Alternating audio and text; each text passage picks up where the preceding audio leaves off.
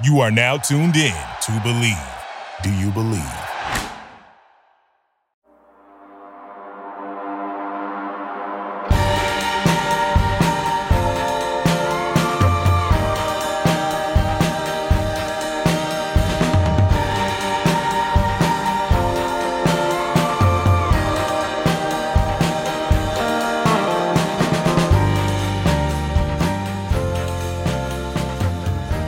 Welcome to episode 29 of Untapped Keg. I'm one of your hosts, RJ Zimmerman, here with my brother-in-law, the indomitable Monte Ball.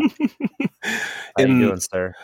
Oh, good, man. In the flesh, here for another episode. Currently streaming right now. Some FIFA on Twitch and just got scored on. But other than that, man, I'm doing well. So what you could say is life is on track, because that's all you pretty much do in that game. You don't do any scoring. You just get scored on. I'm winning right now 3-1, but life is on track. All things considered, things are going well right now. How about yourself? Yeah, I mean, it's been a stressful week. It's been one of those weeks that it flew by, but it just seems like you can't keep your mind on one thing. You're just pushed and pulled in every single direction. And, you're trying to make decisions on half information, stuff like that. So we had a possible COVID exposure. So, and people listening to this know we own a daycare, so it was trying to figure out who was possibly exposed, limit the exposure, and how long is the daycare going to have to be shut down. Right. And then it was, okay, so I might be exposed. Was I around at work, and how was their exposure level? I mean, no matter what, you still want to let them know that, hey, I had a possible exposure to COVID, just so you know. But being outside and I wore a mask all week at work, which I usually don't do if we're outside. Right. But yeah, I just want to take extra precautions to protect my crew, protect my coworkers, and everybody that I possibly could. So it turns out that everybody's negative in our household, so that's good. The daycare still, got another week that they got to be shut down, so it stinks for those families that now have to find different ways of childcare. Obviously, it makes everybody nervous because babies, and possibly exposing themselves, and depending on what they do, exposing other people. I know, when it comes to it, if I get exposed, I'm gonna be upset. I'm gonna be really mad because I haven't done anything. That's what was frustrating, was we haven't done anything for 9 months. All the most reckless thing that we've done is gone to a restaurant that had 3 people in it, or gone to the movies, which the giant movie theater, there was only 6 people in there, including us. That's the most reckless thing that we've done. We wear masks everywhere. Obviously there's people that have very little to no empathy out there, and they refuse to wear masks. You can see the numbers in Wisconsin. It's ridiculous. Unfortunately, Wisconsin is not the state that I grew up believing it is. I'm opening my eyes to that now, but that's what would have been frustrating, is we haven't done anything. We still got possibly exposed. So that was that was frustrating all week.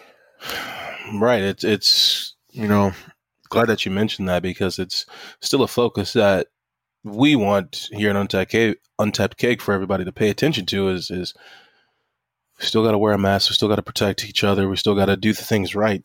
Just to be compliant. Just do it. I mean, but unfortunately, this state hasn't really been doing a great job. I mean, our numbers are spiking significantly, and things are getting quite shaky. To say the least. Yeah, I mean, quite shaky. My hometown, the county that my hometown's in, the town I grew up in, is number 3 in the United States. Whoa. Per capita cases. Are you serious? Yes. Gosh, what's going on in this state, man? I'm not going to lie. There's a lot of people that subscribe to conspiracy theories, and it's really sad to see.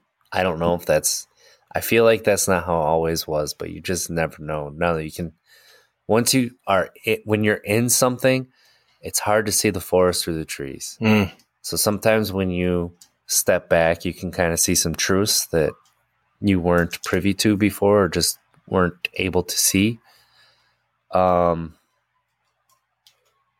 like, you know, I grew up thinking Wisconsin, everybody was, you know, it was one of the nicest states. Like, everybody would help everybody. Everybody would, you know, give their own shirt for their neighbor. Everybody would go out of their way to protect other people. That's not the case right now. No. It's very sad to see. Like, there's somebody who follows us on Twitter, who can't go see a family member because they visited Wisconsin. Like, now they have to quarantine. Like, that's how it is. And it's because so many people in Wisconsin are so selfish, period, mm-hmm. point blank. It's frustrating. It's really frustrating. It's such a good point that you made too. Yeah. It's and of course we're not, you know, generalizing the entire population or categorizing, I should say, but it's surprising to see, you know, as we get older, you know, just like you said, we're really starting to see behind the curtain and how the lack of progression this state has. I mean, just from top to bottom, it's not a progressive state. There's a lot of work that needs to be done. And that just goes with the mentality. The mentality of some of the laws that they have, how slow they're dragging their feet on some things that we want for them to change in this state. And then I think that just parallels perfectly with how we're going about decreasing the amount of cases of COVID. I mean, people don't care to wear their masks. We had people protesting at the Capitol. They honestly believe it's an infringement on a freedom. Like, no, it's not. It's not even close. Jeez, like, and we're here's spoiled. The thing that people are misunderstanding is, masks don't protect yourself; they protect other people from mm-hmm. you. Yep. That's why it's so important that I'm going to wear a mask, but that's not going to protect me from you. I need you to wear a mask so that you protect yourself from, you know, so that you keep yourself from me. Basically, I want to be protected. Like, and it's so frustrating. And businesses can do a lot more. You can. I know that revenues are down, and I know it's tough. And you know, that's another topic to get on as far as small business government goes. But you have, refuse service. Make them go outside, and you'll take care of them out there. Like, don't let them inside, because that's where the spread is so much higher. The percentages mm-hmm. are spread inside compared to outside. It's just I'm really frustrated this week. Like, you just keep seeing cases go higher and higher and higher. Well, yeah, I mean, the frustration this week is your frustration this week is validated, because, I mean, not only, you know, us being here in Wisconsin, we're seeing the cases going higher. We're seeing people become more selfish and selfish. It's obviously, you know, the other news that came out this week that's national news is obviously what happened with Breonna Taylor's case. And justice was not served. Not even close. I mean, the drywall received more justice than Breonna Taylor, and and we're not being shame on. Like, that's the truth. Like, shame on Tennessee, man. Or not Tennessee, excuse me, Kentucky. My apologies, Kentucky, Louisville. Shame on Kentucky, man, for that. I don't know. It's apparently you can't even sleep in your own house. Like, be protected anymore. It's unbelievable. And you want to know what the craziest things I saw and how true it is? Something I saw, it said, you know how like they implemented curfews.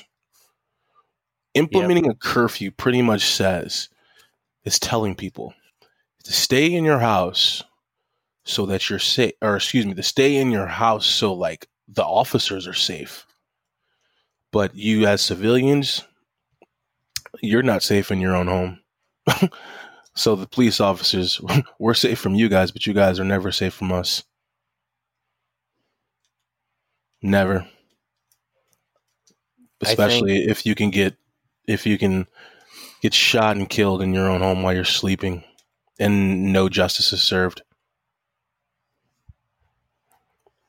It's it's just mind blowing, man. It really is. I knew that they weren't going to get charged. We all knew it. 6 months later, we knew it. But it's just crazy. I'm very interested though for them to release all the facts now, since they already made the decision. Now I'm looking forward to them making everything public record and us diving more into the facts.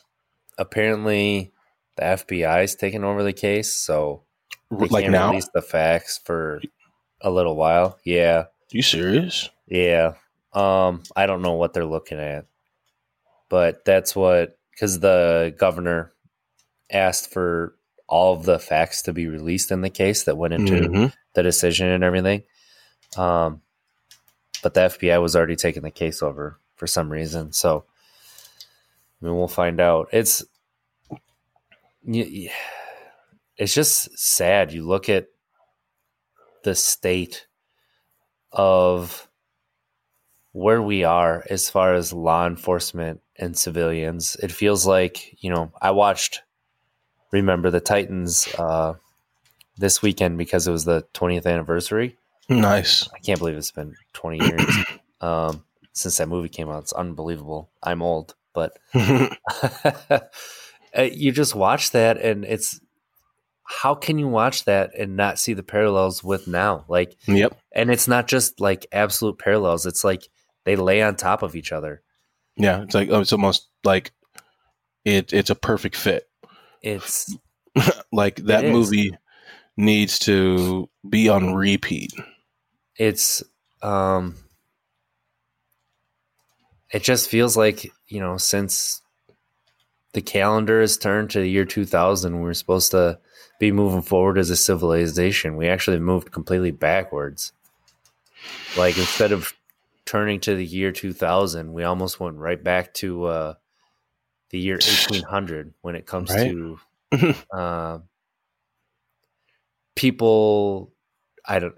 It's such a wild west out there. Of like, you know, people need to have check sources when you're looking up quote unquote. Oh, facts. Goodness gracious. Like, you know, don't believe everything you just straight up see as far as pictures go, as far as videos.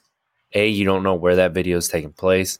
B, you don't know if it's been altered at all, because these videos that are altered look completely real now. It is unreal. You know, what people can do with voice modulation can actually make it sound like the same person is talking. You have to listen very carefully. It's, you know, there just needs to be some, there definitely needs to be some introspection everybody needs to do for themselves. And it's just, it's scary having two boys, you know, who are no matter what, by the time they're 12, are going to be black males, and they're going to fit the description. And by the looks of them, they're both going to be big. like and intimidating. Yeah. And because they're not, you know, white like their daddy, they're going to be treated differently no matter what, unless things change. I hope things change. Yeah, that's all we can do is hope. It's just, I mean, I think back to the year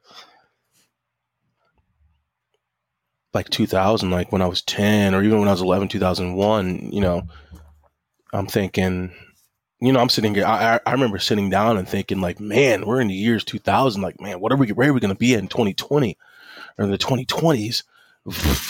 Same spot. I mean, yeah, we've made, you know, we've made strides, of course, as a, you know, a race, as in the human race, but same spot. So, I mean, in the next, what, 10 years, I don't see really. I'm hoping much changes, but from the looks of it, as quickly as we're going backwards, it's going to take a lot of work.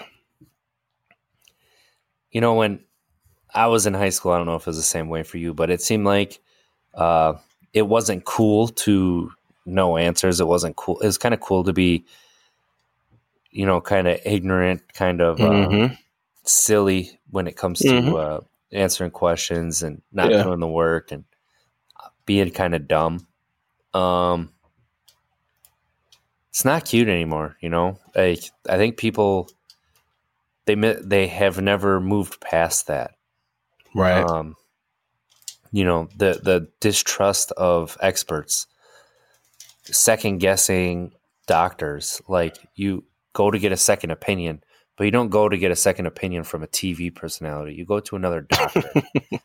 So if you have 8 or 9 out of 10 doctors all saying the same thing, that masks work, that masking is going to be our best protection till a vaccine is made. And then even after a vaccine is made, we still might have months of wearing masks until we get this under control. Right. Every other country in the world, every other first country in the world has this under control to the point of being under 1,500 cases total. You know, let alone we're at 2,000 more a day. Like, I think the most that was per day was like a, you know, like 300 or 400. You know, we're at like 1,000 deaths a day still in the United States, and people are just shrugging it off, like, oh, like those are people with pre-existing conditions. It's like, do you understand what a pre-existing condition is? Asthma. Like, you know, it's not something that you're just, I have asthma. You've had, I have asthma too, or I had asthma. Like, I don't know how it's going to affect me. This isn't just like pre-existing conditions aren't something that you lived an unhealthy life. Like, oh, you're just unlucky. You had diabetes. So, you know, if you survival of the fittest, man, like, is that really where we are? Is that really where we are as a society? Selfish, man. Americans, we do not care to, we will not inconvenience ourselves for our neighbor. We won't do it. But then, like, speaking about them, like, in general, like, a majority of Americans will not inconvenience themselves for their neighbor. Won't do it. It's not in our culture. If, yeah, if World War II happened today, there's no way we'd win. There's no way you'd have a ramp up in production like there was. There's no way you'd have people sacrificing. Nope. There's no way you'd have people. Yeah, it's. I mean, to go back to like police and civilians, like, you know. You have to give respect in order to get respect. There's so many stories and times, and this doesn't apply to every police department, doesn't apply to every police officer, doesn't apply to every hometown, but there are so many instances where when you are calling the police, you're calling them to de-escalate a situation. It's like in school when you would call the teacher. You wouldn't call a teacher to come over and beat the shit out of the kid who's picking on you, right? Excuse my language. But like so many times you have a situation and you make that call and it gets escalated. Like, yes, tensions get higher when a police officer is around. Mm-hmm. Like with what's happened, there's the use of force that's allowed and there's no responsibility taken by police officers. There is none. You skirt it. You don't want the responsibility.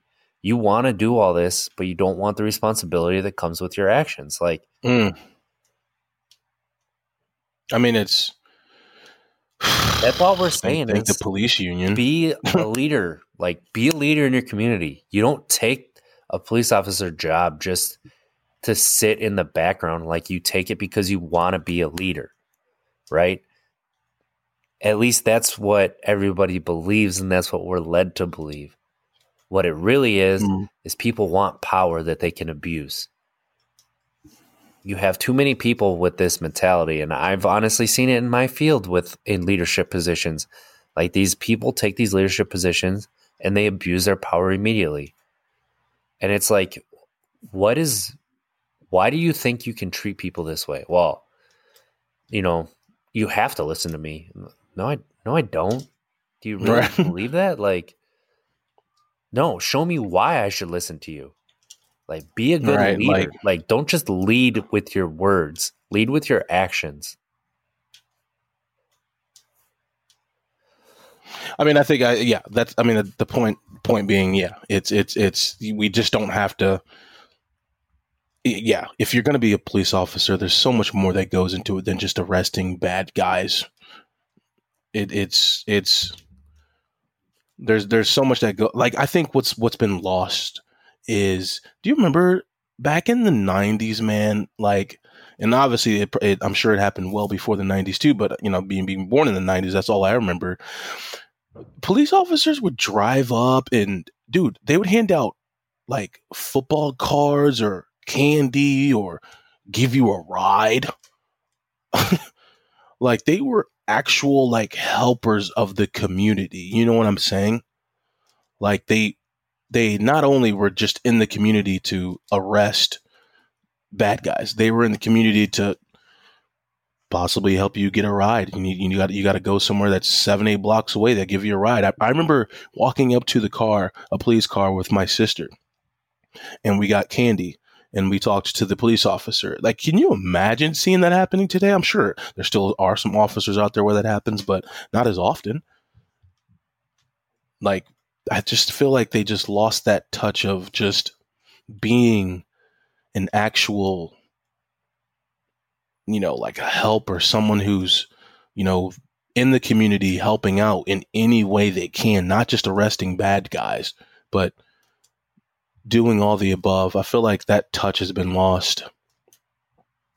So that's just unfortunate. And I hope, in due time we can get back to that. But, there's a lot going on right now in America. We just got to just hard reset. Yeah. It's cause we're heading down a path. I mean, it's just not good. I mean, hopefully things change after the election. But who knows? You can't bank on that. So, we'll get there. That's a good segue into, we haven't talked about it, but it's coming up quick. Get out and vote. There's going to be early voting so that you can vote in person if you want to. I don't know if it's too late, but you can request an absentee ballot in Wisconsin. Mm-hmm. If you don't know who to vote for, if you don't know who's some of these candidates are, because don't just focus on Trump versus Biden. Like, we need to focus on DAs. We need to focus, district attorneys. Yep. We need to focus on who our state leadership is. We need to focus on, who your local leaders are, your mayors, your town board, people that make the budgets. Like, we need community leaders again, and not just people who want the power to be like, no, I'm going to do this. I'm going to make money for myself. I'm going to approve this, but nobody else can have it. Like, we need to be the society that is good for everyone and not just good for a few anymore. Like, that's what it's become. That's what we have gone down into.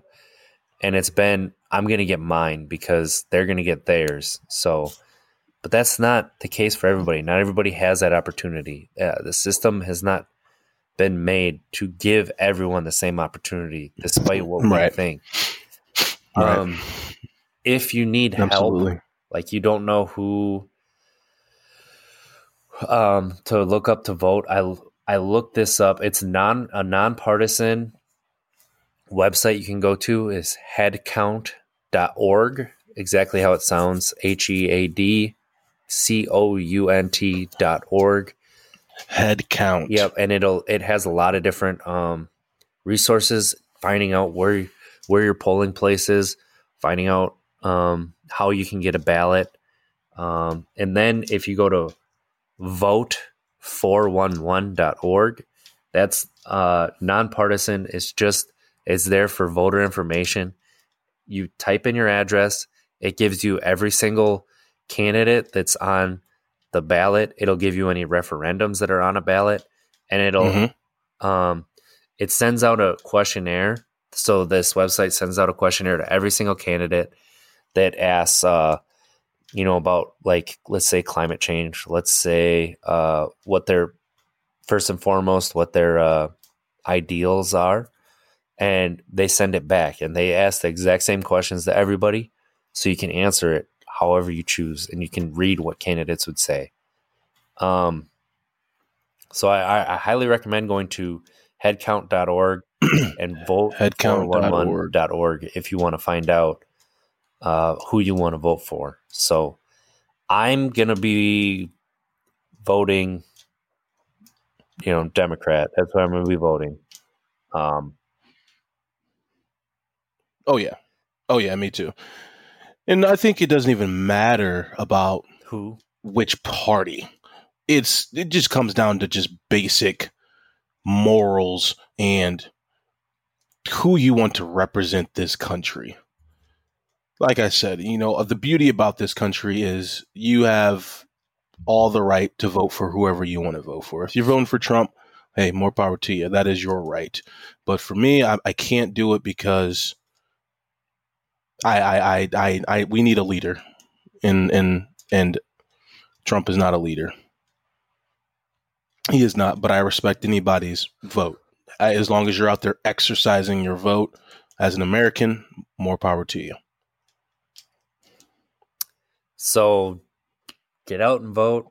It's coming up quick. Got to do it. 5 weeks. 5 weeks. That's quick, man. Let's become, the leaders that we want to see. Let's start pointing at least the people who are in our bubble in the right direction, and try to get rid of some of these selfish tendencies that we see. It's tough. It is tough. It's tough to have conversations. It's tough to talk about some stuff, but that's kind of what we have to do is we have to start with ourselves and the people in our immediate vicinity, and then hopefully that'll ripple out. So yeah, let's try to be the leaders in the world that we grew up thinking we were, but it turns out maybe we weren't. There's a lot of work that needs to be done. Let's come to terms with our history, where we've been, so we don't make those same mistakes that we are making now. And everybody deserves respect. So first and foremost, give people respect. But when they give you a reason to pull that respect back, don't be afraid to do it. And don't be afraid to say exactly why. That's the other thing. You need to give respect in order to get respect. If you're giving respect and somebody isn't respecting you, like, you need to absolutely pull that back. Like, it is not okay to treat people a certain way. And some people forget that, it seems like. So that's another thing. That's good for your mental health to stand up for yourself. Believe in yourself. Yeah, that's true. So, I mean, it's been a stressful month, period, as far as, being sober goes. This is not the easiest time in the world to be sober. No, it is not. No, it is not. It's especially like you said, once with everything going on in the world, and then it's getting cold outside, and then it's you got the holidays coming up, you got your family members drinking, having a good time, and it's challenging time, man. Challenging time. That's why you got to have a plan. Got to have a plan. So it's September. What is September month? September is the 9th month of the year, but also it is recovery month, ladies and gentlemen. It is a recovery month. September is recovery month, and I do work with the Wisconsin Voices for Recovery, so we just concluded our biggest week of the year, which is our Rally for Recovery, which last year we had at the Capitol in Madison, but obviously with COVID, that is not doable. That is not it was not an option. So we did it virtually, our Rally for Recovery event, and it was actually still a really good event. As like I said, despite it being virtual, we had a good attendance, and we were still able to deliver the same messages like we were last year. So to anyone out there, in recovery, it's a big month.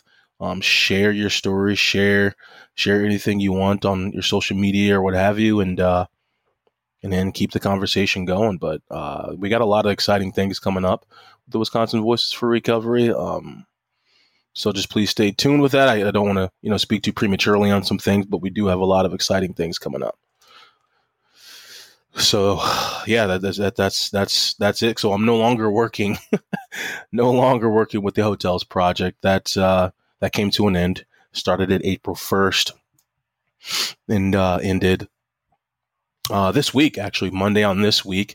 Quite the experience, man. Just getting to know people. Doesn't matter that they're homeless or not. They're still individuals. They're still human beings. So it was an awesome opportunity to get to meet new people, help people, share my story with the individuals, provide them with some hope, provide them with resources of how to seek any sort of counseling that they're looking for. And most importantly, get them connected to housing. So that was a wonderful opportunity. But now, I'm focused on the Wisconsin Voices for Recovery and helping people out in that aspect. So recovery month, RJ, that is where we're at.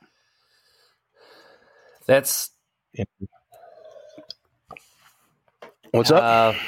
I honestly didn't know it was recovery month. Yeah.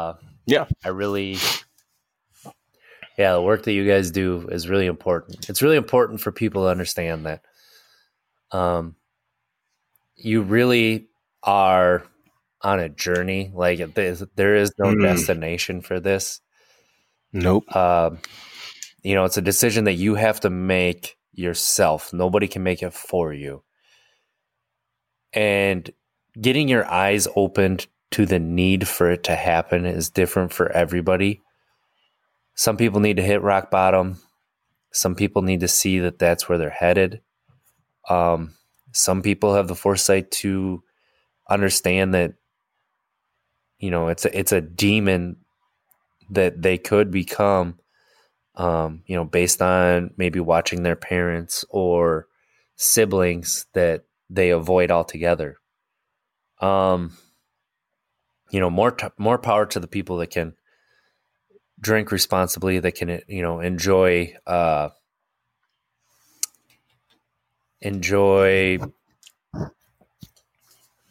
guess, whatever you partake in, gambling, whatever it is, whatever you are sober from, kudos to the people that can do that responsibly, that don't have that addictive personality that we do.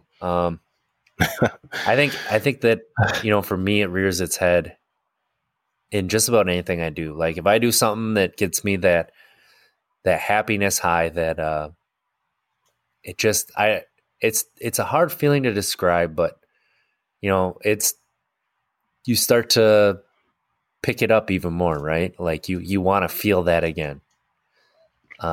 Right. It's whatever. I mean, addiction is addiction. I mean, no matter what it is, sex addiction, food addiction, obviously substance use addiction, video game addiction, et cetera. I mean, life is all about connection and moderation. I mean, so it's you gotta focus on those Oreos, you know, how though. Much. Right. You got to just focus on what is grabbing your attention and how often you are allowing for it to grab your attention.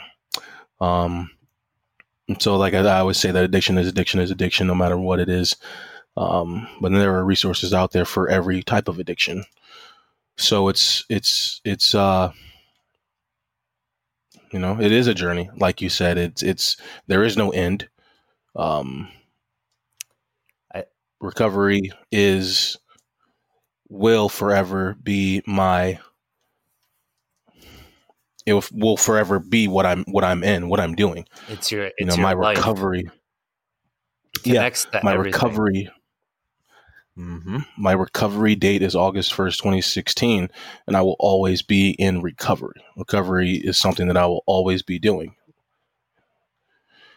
So it is a journey, man. And that's the thing. That's why I love talking about it. That's why I love doing this podcast, because it's something that I need, something that I enjoy, something that it's I wish we would have done this longer ago. Right. I mean, it's one of those things that I wanted to do it because I want people to understand that they're not alone, that,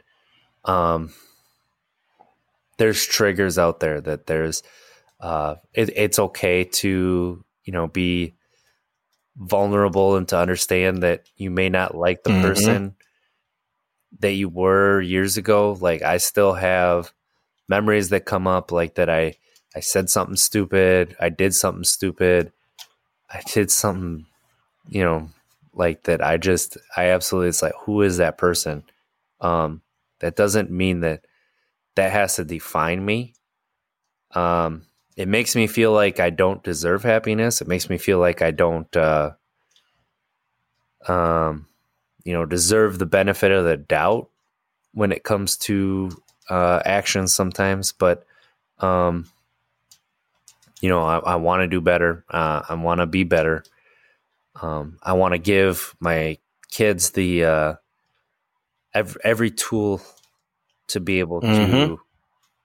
not make the mistakes and be the person that I, you know, have this deep loathing of in the past. So I want other people to understand that just because, you know, of what you see isn't necessarily what I'm feeling, isn't necessarily what is going on inside of me, if that makes sense. Mm-hmm. Yeah. Yeah, it does. And that's just really good insight. You know what I mean? I mean, the beauty about recovery is, like I said, it has no end to it, but you can get to a point in your life where it's like, okay, like I have learned so much about myself, like so much, like what my triggers are, like why I went to alcohol, like what I was so insecure about. I mean, it's just a beautiful process that, just requires, you know, commitment. Sorry, I'm playing some Rocket League right now, and I just missed an easy goal. Oh, I figured you were trying block. To get Zen there. It turns out it was exactly the opposite.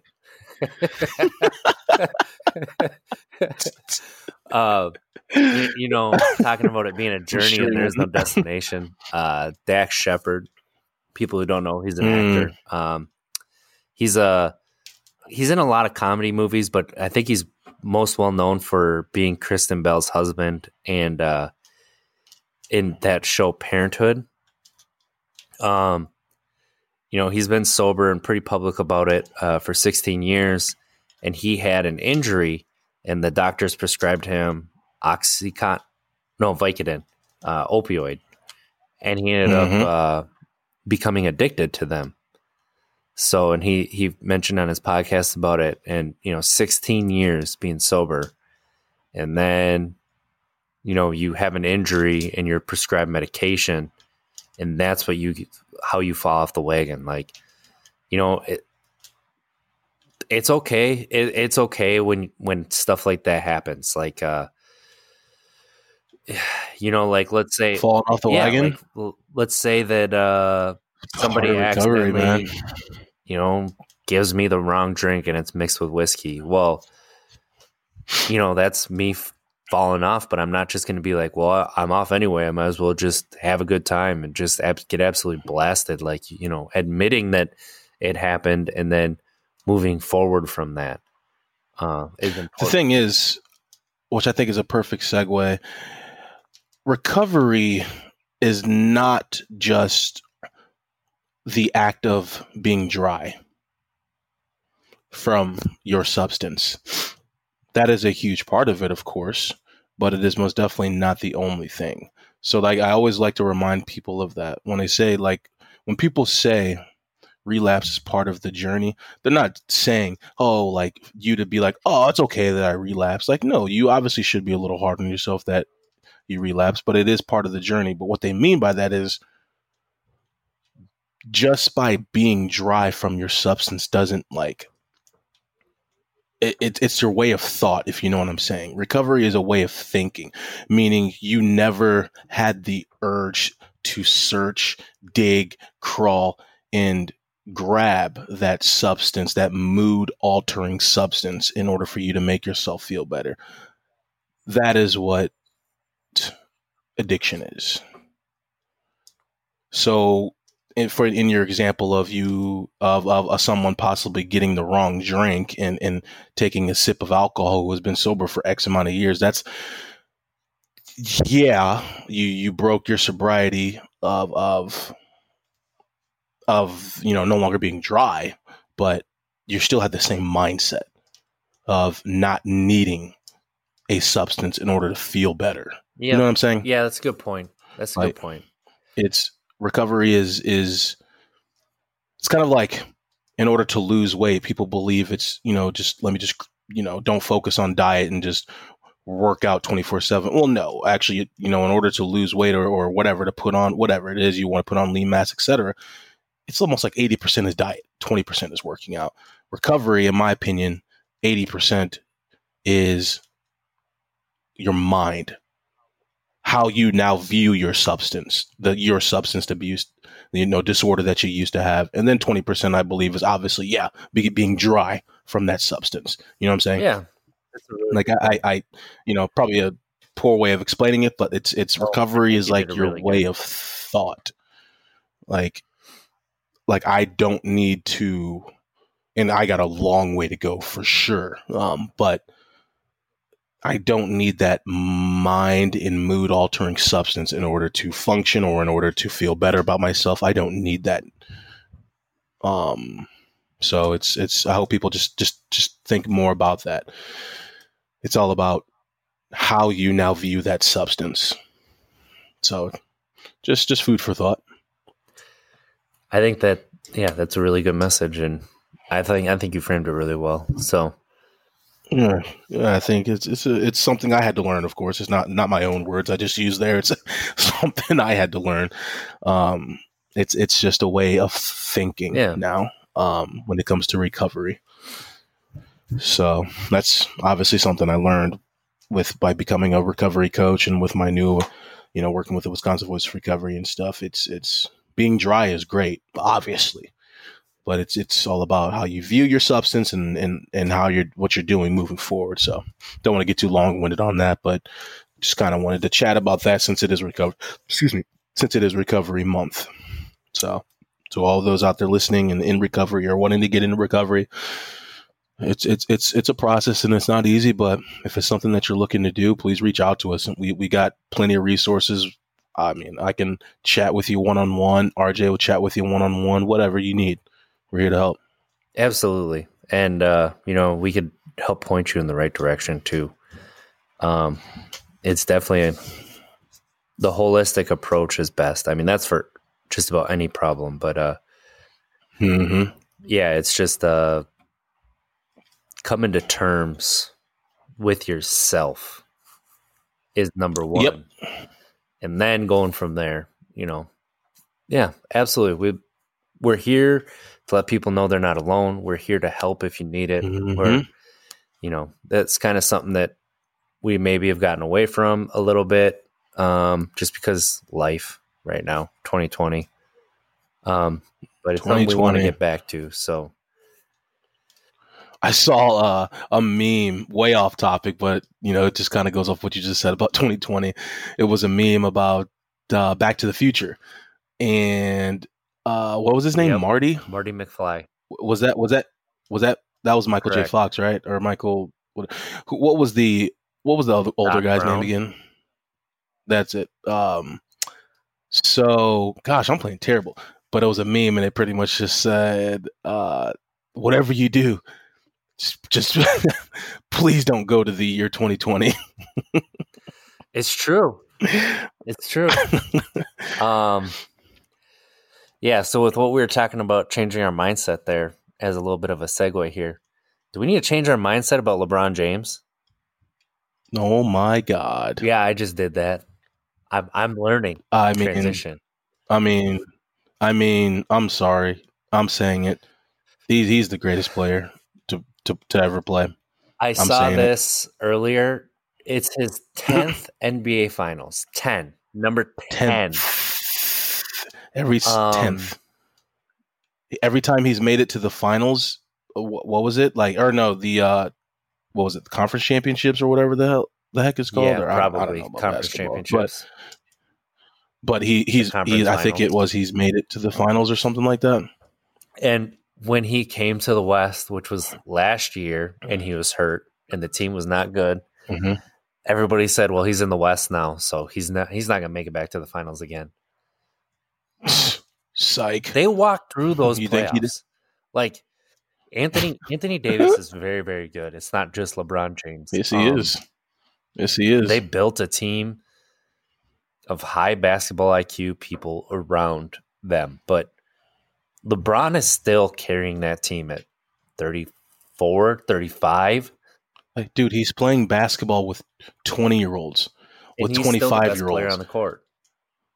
Yes. Can you imagine us right now? Which, yeah, obviously we're not in top-notch shape like LeBron, but still, age is age. Your body is still getting old, and he's playing and dribbling and sprinting and running and all that stuff with 20-year-olds, 19-year-olds, 22-year-olds. It's incredible, man.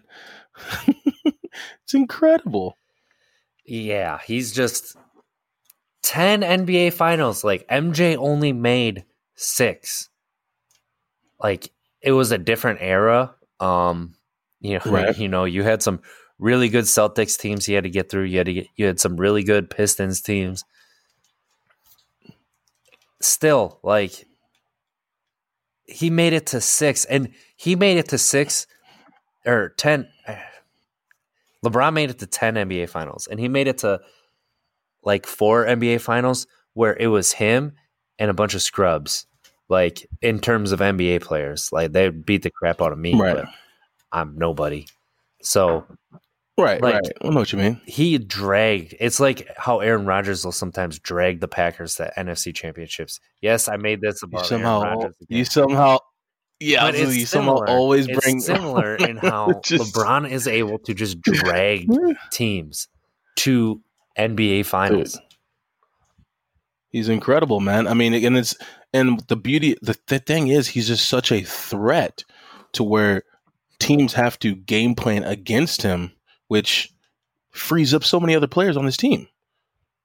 Like, it's. They, when I don't even know, man. It's I'm just trying to put into words just how dominant he is, but you really just like can't. You like really can't. He's just an all around player. And the beauty about it, the one thing I love the most about him is, he's doing it for himself. He's doing it for his teammates, of course, but he's doing it for Kobe too. And it's like when they won, he was just sitting down in the middle of the court.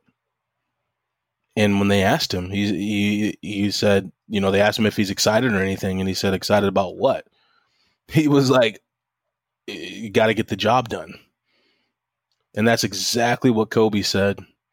I think it was in the finals, possibly the finals. Too. That's Dwight Howard said the same thing too. After they went up 3-1 on the Nuggets. He's like, somebody asked him why, he didn't have a smile on his face or he said, job's not done. That's Kobe. That's Kobe right there. Which is true, though, if you think about it. It's great to win the, the conference championship or whatever, but hey, I don't want to go through all this for nothing. I mean, once we lost the Super Bowl, that just sucked, man. I mean, we didn't lose it. We got destroyed. And it was just like, man, we kind of went through all that just to put up a terrible showing. Oh, you guys were there? So I didn't know you showed up. Right. Pretty much didn't. Which, in our defense, nobody was beating that Seahawks team that year. That defense was unreal. That defense was remarkable. I mean, no one wouldn't, because statistically speaking, that offense, that's the greatest offense, statistically speaking, to ever play in the NFL, and we could barely put points up. They were a good team. But back on LeBron, yeah, man, he's the GOAT. I mean, come on. I think people hate saying that because they just feel bad, as if it's washing what Jordan did or washing what Kobe did, when that's not it. It's not. It's just LeBron is just a different animal. His all-around game is just... That's the thing. He's just a different animal, man. He is so dominant. Like, that's the thing about MJ was, he was obviously a dominant scorer. He was dominant on defense. There was just... LeBron, just the way he elevates teammates, the way he gets assists is just, it's unreal. And then he can get his own at any point. Like, there's nobody that can shut him down. And that's what I'm saying. Right.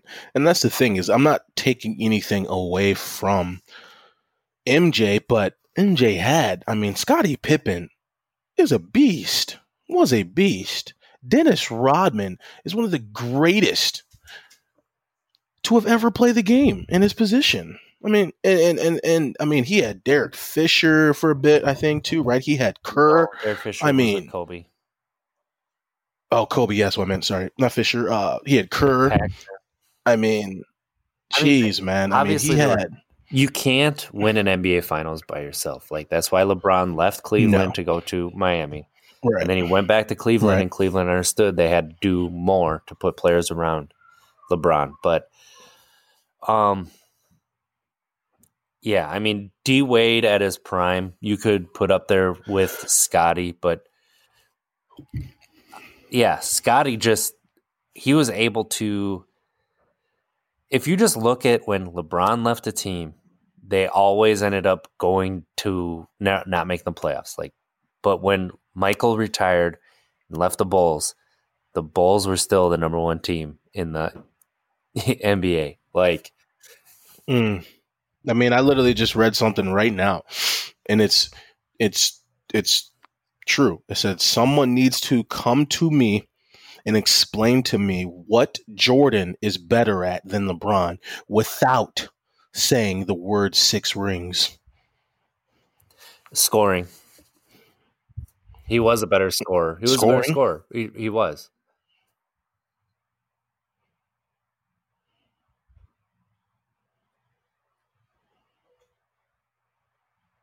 Are you waiting for me to go more? That's all I had. No, I'm reading. No, I'm reading it.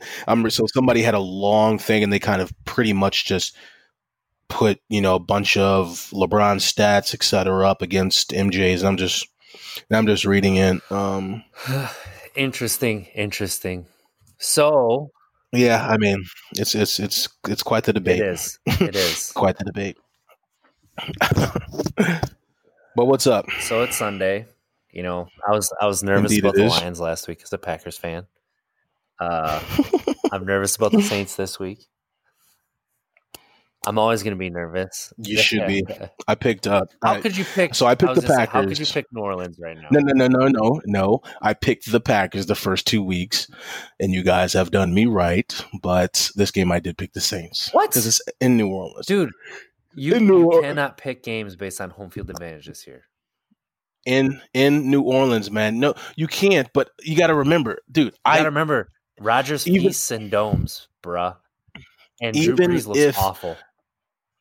Dude, even if we didn't have fans, I would still, even back in my playing days, would have rather played on in Camp Randall than Ohio State, even if they didn't have fans. You don't know that. You can't say that because you don't know what it would have been like being there without fans. I've had better practices on Camp Randall's field than. I'm just going to say. I don't even know what I'm trying to say. I'm just going to say that when it comes to domes, like, honestly, if there's nobody there, the offenses are better just in domes. You can't just talk about the game though. So I when I talk about home field advantage, I'm not just talking about mentality. Game day. I'm talking about traveling. The Packers got to travel. The Packers got to sleep in a hotel they're not familiar with. The Packers got to. But you know what I'm saying? There's so much more that goes into it than just game day, no fans. It's traveling. It's maybe not getting great sleep because maybe the hotel bed isn't comfortable. Like, you know what I'm saying? There's a lot more that the away team still has to do to get ready for the game than the home team does.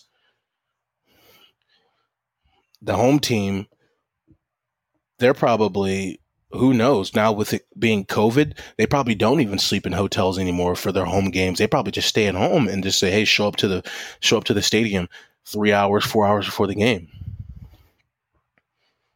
So, like, I think there's like so much more that just goes into it. So that's why I picked the Saints. And it's Drew Brees, who looks terrible. He looks like Peyton did his last year. It's still Brees. That's what everybody said about Alvin Peyton. Kamara. He still has Alvin Kamara. That's what they have. Kamara looks good because Michael Thomas is out. He is. But your guys' defense. What about it? It's not. It's okay. It's okay. Huh. It's okay. Okay. I wouldn't even say actually okay. I mean, your guys' offense is playing lights out. Interesting. I can't even lie.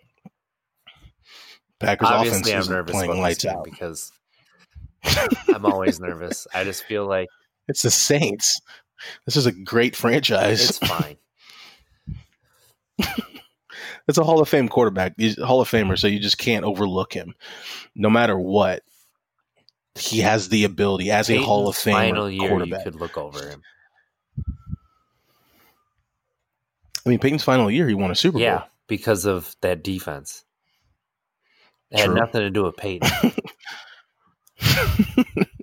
That's very true. That's very true. It was not a good year for Peyton, but that defense was unstoppable. All right.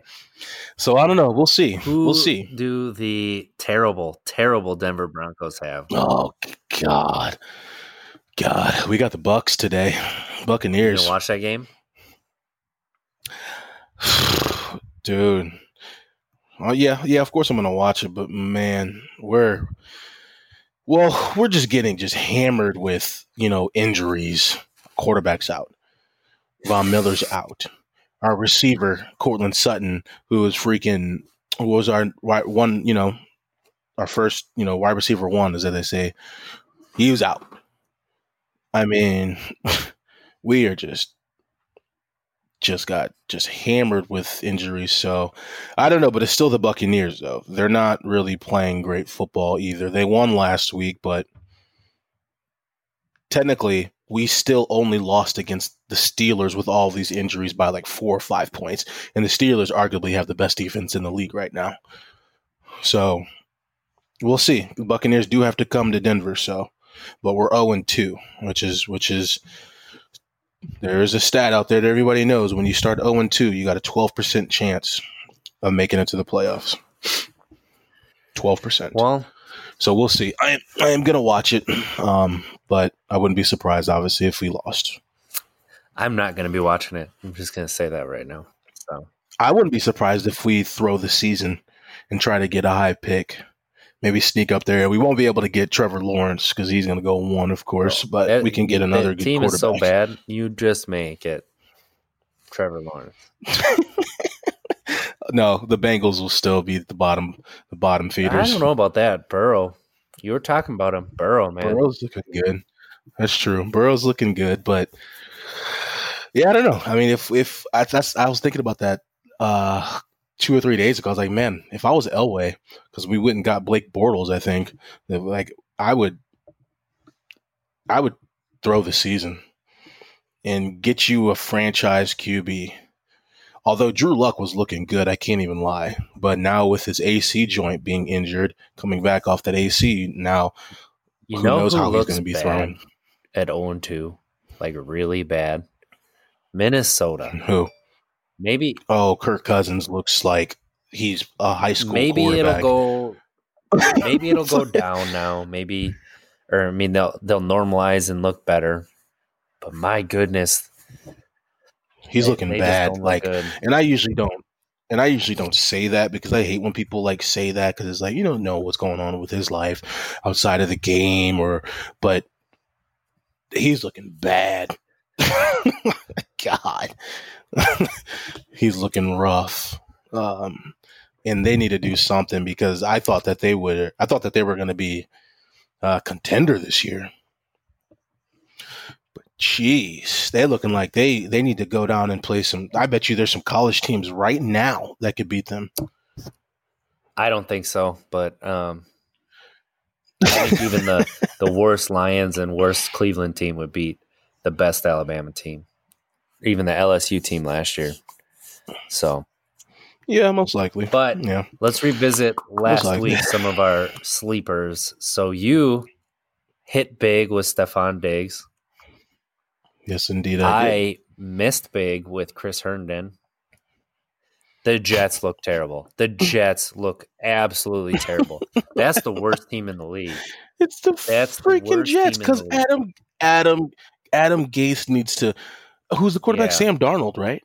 Which I think he would be decent if they get rid of Adam Gase. Now, Adam Gase, I know. We called him Goose. He was our offensive coordinator in Denver. I know him very well. He was good at offensive coordinator. Head coach, I don't think it's going well for him. I mean, the Jets and the Panthers both look really bad, but the Jets especially look absolutely terrible. Like, let's be honest, they have also gotten hit by injuries, but that franchise is a dumpster fire. Yeah, because Le'Veon's out, right? Le'Veon's out. They lost Jamison Crowder and Perryman Braxton Berrios, who's their number 5. See, that's the thing, man. That's the thing about having no preseason. It's still injuries are going to happen because it's a violent sport. But the beauty about preseason games are just getting your pads fitted. You know what I mean? Like getting hit like for real, not by ones against the ones in practice. Like no, because still. Like when I would run the football in practice against, our starting linebacker, yeah, he would give me a nice thud, but that's it. You're not getting taken down to the ground or anything. Even a scrimmage, we even tell each other like, hey, make a good tackle, but don't try to kill the player because he's your teammate, or don't take receiver goes up for a catch and you can legally hit him with your shoulder pad in his gut. They still tell the players not to do that. In practice for sure, and even in a scrimmage. But preseason games, it's live. It's another player on another team who you don't know who's trying to take your head off. I think that just gives you the opportunity to get your pad set to – you learn how to protect yourself on the field. So eliminating that, I think that's why we got so many injuries in this season. I mean, Christian McCaffrey. Pretty much Fantasy guru, or big pick. It's I should say not guru. 5 of the top 10 picks in fantasy football are injured right now. Like Saquon's done for the year. Like Christian McCaffrey, Michael Thomas, Devontae Adams. It's hello everybody. So we had about 20 more minutes of some great content going on at the end of this episode, but we had some technical difficulties and the internet ate it. So we're here to talk. Really, all you missed is one topic that completely derailed the entire show, left me completely mystified, and just like I was struggling. Monts has a fiery lava Mount Vesuvius type hot take. You have the floor, sir. Okay. I mean, here's the deal. I have mad respect for Aaron Rodgers. I do. I think Aaron Rodgers is a phenomenal player. I think he's a phenomenal quarterback. But the question is, will he become a first ballot Hall of Famer? I say no. I don't think he's a first ballot Hall of Famer. I don't. I think he's a second ballot by far, but I don't think he's going. I don't think he's going to be picked as a first ballot Hall of Famer. And I also think that would be the right decision. I think he's a very strong second ballot Hall of Famer. I do. I mean, the one thing that people only really rant about when it comes to Rodgers is it's technically his passer rating. And yeah, for the last pretty much 8-9 years, he's had a passer rating at about 100. I'm looking at it right now. At the start of 2013 NFL season, his passer rating was 104.93. And that is a single season NFL record. In 2011, he was 122.5 rating. So his passer rating is pretty high. Number 2, we got Steve Young. Number 3, Tom Brady. Number 4, Peyton Manning. So yeah, all Hall of Famers. But then we got number 5, Tony Romo. Can't just go off passer rating. I don't think he's a first ballot. Strong second. Strong second. Your thoughts? I'm completely dumbfounded. I can't even believe that this is a topic. I can't believe you have this opinion.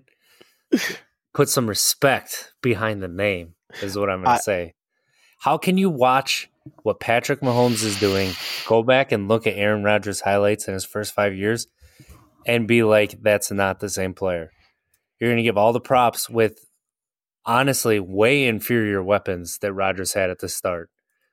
You know, I saw somebody comment, because you posted this on Twitter, Rodgers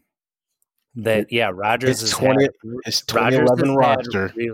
Rodgers has had reliable targets, but he hasn't had any superstars where you just chuck it up and forget it until Devontae Adams the past, we'll say, 2.5, 3 What are you talking about, man? He had Donald Driver. Name one target that he and Brett Favre had that's going to be a Hall of Famer. Donald Driver is not going to be a Hall of Famer. He's a Packers Hall of Fame, and he's a very good wide receiver, but he is not a Hall of Famer. Maybe. How long has he been out? He's been out since, 2011?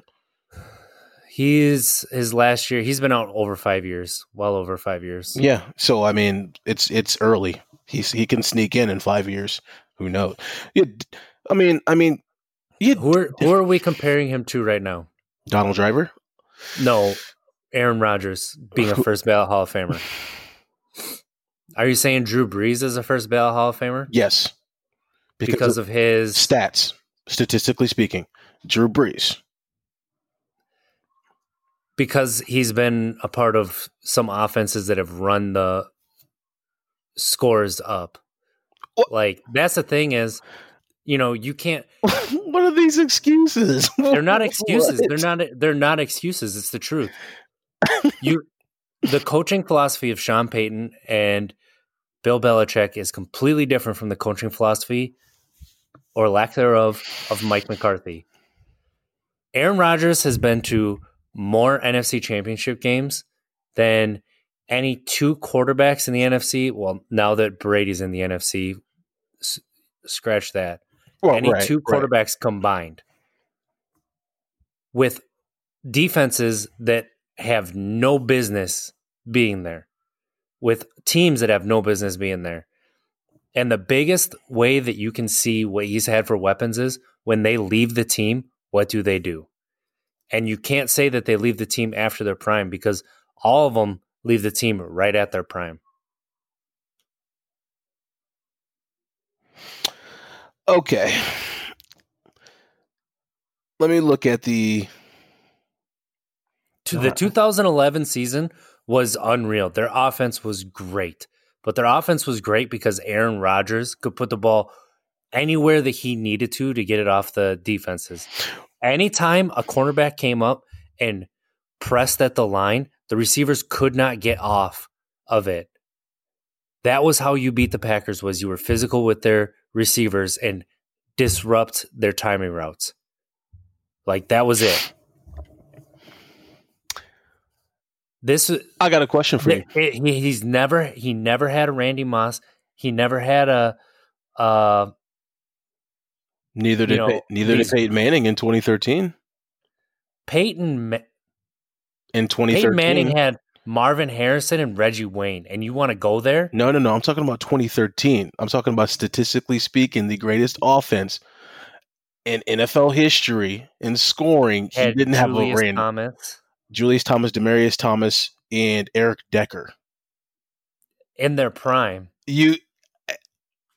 Aaron Rodgers had Donald Driver, Greg Jennings, Jordy Nelson, and Jermichael Finley.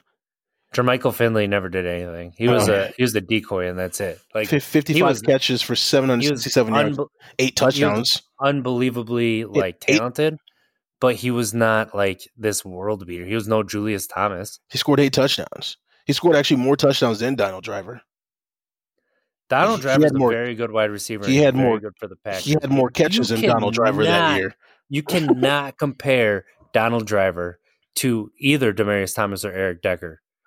Like, honestly, I don't even know. True, because it was towards the end of Driver's career. Demarius Thomas is severely underrated as far as talents go. Yes. At the wide receiver position in his prime, I'll give you that. He could stack up with Devontae Adams right now, who is the best wide receiver the Packers have had since Sterling Sharpe. I'll give you that. Like, I guess it goes Sterling Sharpe, and then who? And then Devontae Adams. Like, Greg Jennings was very good for 3 years. Very good. But what? It. There's no but. He had a really good. A dominant receiver. There's no but. He was not great. He was not a receiver where you could just throw it in traffic and know he was going to get it. Like, never had any burners. Jordy Nelson was a very, very good wide receiver. He's not going to be a Hall of Famer. Like, he had in 20s, Greg Jennings had 67 catches for 949 yards and 9 touchdowns. Jordy, 68.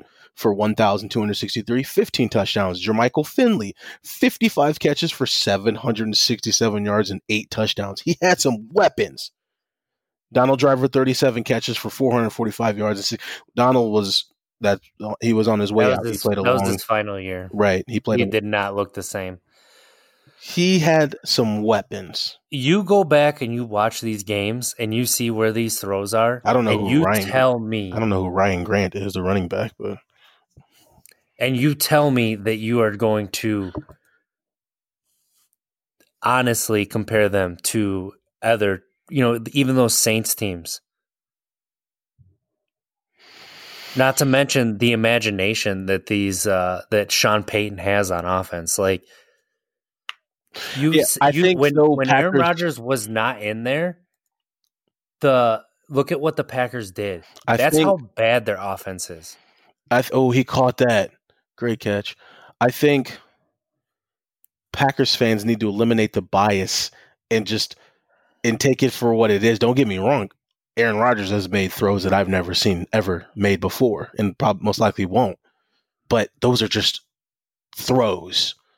It are just those are just throws. Like I don't see him being the playoffs and look at how many times in the fourth quarter Aaron Rodgers has put his team ahead or tied the game. Yes.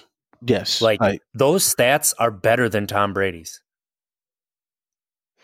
You can look it up. That is a fact. That has been pulled. Okay, I got a question for you. Here's the question. Why do you think Peyton Manning's going to be a first ballot? Because he was a great quarterback. Peyton Manning's going to be a first ballot Hall of Famer because he had those 50 touchdown seasons, that 50 touchdown season, because what he did with the Colts was impressive. Like, you can't tell the NFL story without talking about rings, without putting Peyton Manning in there. Rings are overrated at the quarterback position. So Dan Marino, who before Tom Brady and Peyton Manning was looked at as the best quarterback of all time, even over Joe Montana, has 0 rings. And people were still putting him up there as possibly the best quarterback of all time. Like, there's no way that you can look at Aaron Rodgers' stats and team composition and Drew Brees' stats and team. Right, I know what you mean. Yeah. Yep. And then say that Drew Brees is a first ballot Hall of Famer, Aaron Rodgers is not.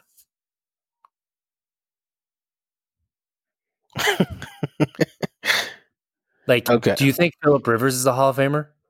Jesus, no. Okay. All right, here we go. So I did a comparison between Aaron Rodgers and Joe Montana. Aaron Rodgers games 181, Joe Montana 192. So let's just pretty much even. Game started, Aaron Rodgers 174, Joe Montana 164. Wins as starter, Aaron Rodgers 113, Joe Montana 117. Losses as starter, Aaron Rodgers 60, Joe Montana 47. Ties as starter, Aaron Rodgers 1, Montana 0. Winning percentage, Aaron Rodgers 0.652%. Joe Montana 0.713%. Pass completions. Ooh, Aaron Rodgers got him good right here. 3,913. Joe Montana, 3,400. Passing attempts, Aaron Rodgers, 6,061. Joe Montana, 5,391. So Aaron Rodgers got him there. Rodgers got him here, too. Completion percentage, 64.6%. Montana, 63.1%. Passing yards. Rodgers got him here, too. 46,946. Montana, 40,551. Touchdown passes. Rodgers got him here, too. 364. Montana, 273. Touchdown percentage. Rodgers got him here, too. 6.0%. Montana, 5.1%. Interceptions thrown. Rodgers got him here, too. 84. Montana, 139. Interception percentage. Rodgers got him here, too. 1.4%. Montana, 2.6%. Yards per pass attempt. Rodgers got him here, too, 7.7% or yards. Montana, 7.5 yards. Adjusted yards per pass attempt. Rodgers got him here, too, 8.3. Montana, 7.4. Yards gained per pass. Rodgers got him here. God dang. Rodgers, 12.0 yards per completion. Who needs to take their bias out of it? Montana, 11.9. Who needs to take their bias out of it? We got two. There's two more stats. Yards gained per games played. Rodgers got him here, too. 259.4. Montana, 211.2. Quarterback rating. Rodgers got him. Joe Montana played with Jerry Rice for most of his career. Rodgers, 102.4. Montana, 92.1. Playoff stats. Not taken into consideration enough. Montana's got him in weapons around. Montana's got him in all playoff stats except quarterback rating.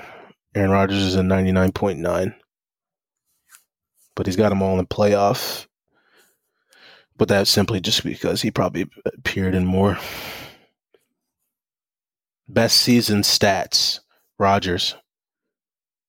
Oh, 16. Oh, no, that's just games. Game started. Nope. Okay, here we go. Touchdown passes. Rodgers, 45. Montana, 31. Passing yards. Rodgers, 4,643. Montana, 3,944. Interceptions thrown. Both have 0. Pass completions. Rodgers got him. 401, 332. Passing attempts. Rodgers got him. 610, 520. Completion percentage. They're exactly the same. 71.4. Quarterback rating. Rodgers got him 122.5 and Montana 118.3. Never mind. Never mind. That crow tastes really good. I'll tell you that. Never mind. Because obviously if they're saying that Montana is arguably the greatest quarterback to ever play the game, then all right. Anyways, how's the weather looking? Yeah, we'll talk about our players that we named and teams and the duos we picked. We'll talk about it next week again. But yeah, thanks for tuning in. And you're going to sleep well now. We'll be talking about this again. You're going to sleep well now. You're going to sleep with a smile on your face. Let's just try to be better tomorrow than we were today, because at least if we weren't, we tried. Indeed, indeed. Thank you guys for tuning in. Have a good week, everybody. You'll probably hear some breakout episodes from us this week. Yeah. And yeah, we love bringing them to you. So thanks for listening.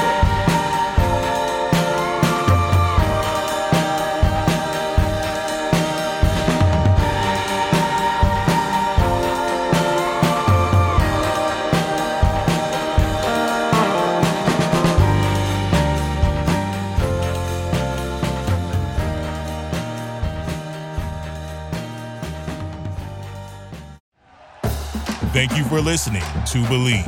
You can show support to your host by subscribing to the show and giving us a 5-star rating on your preferred platform.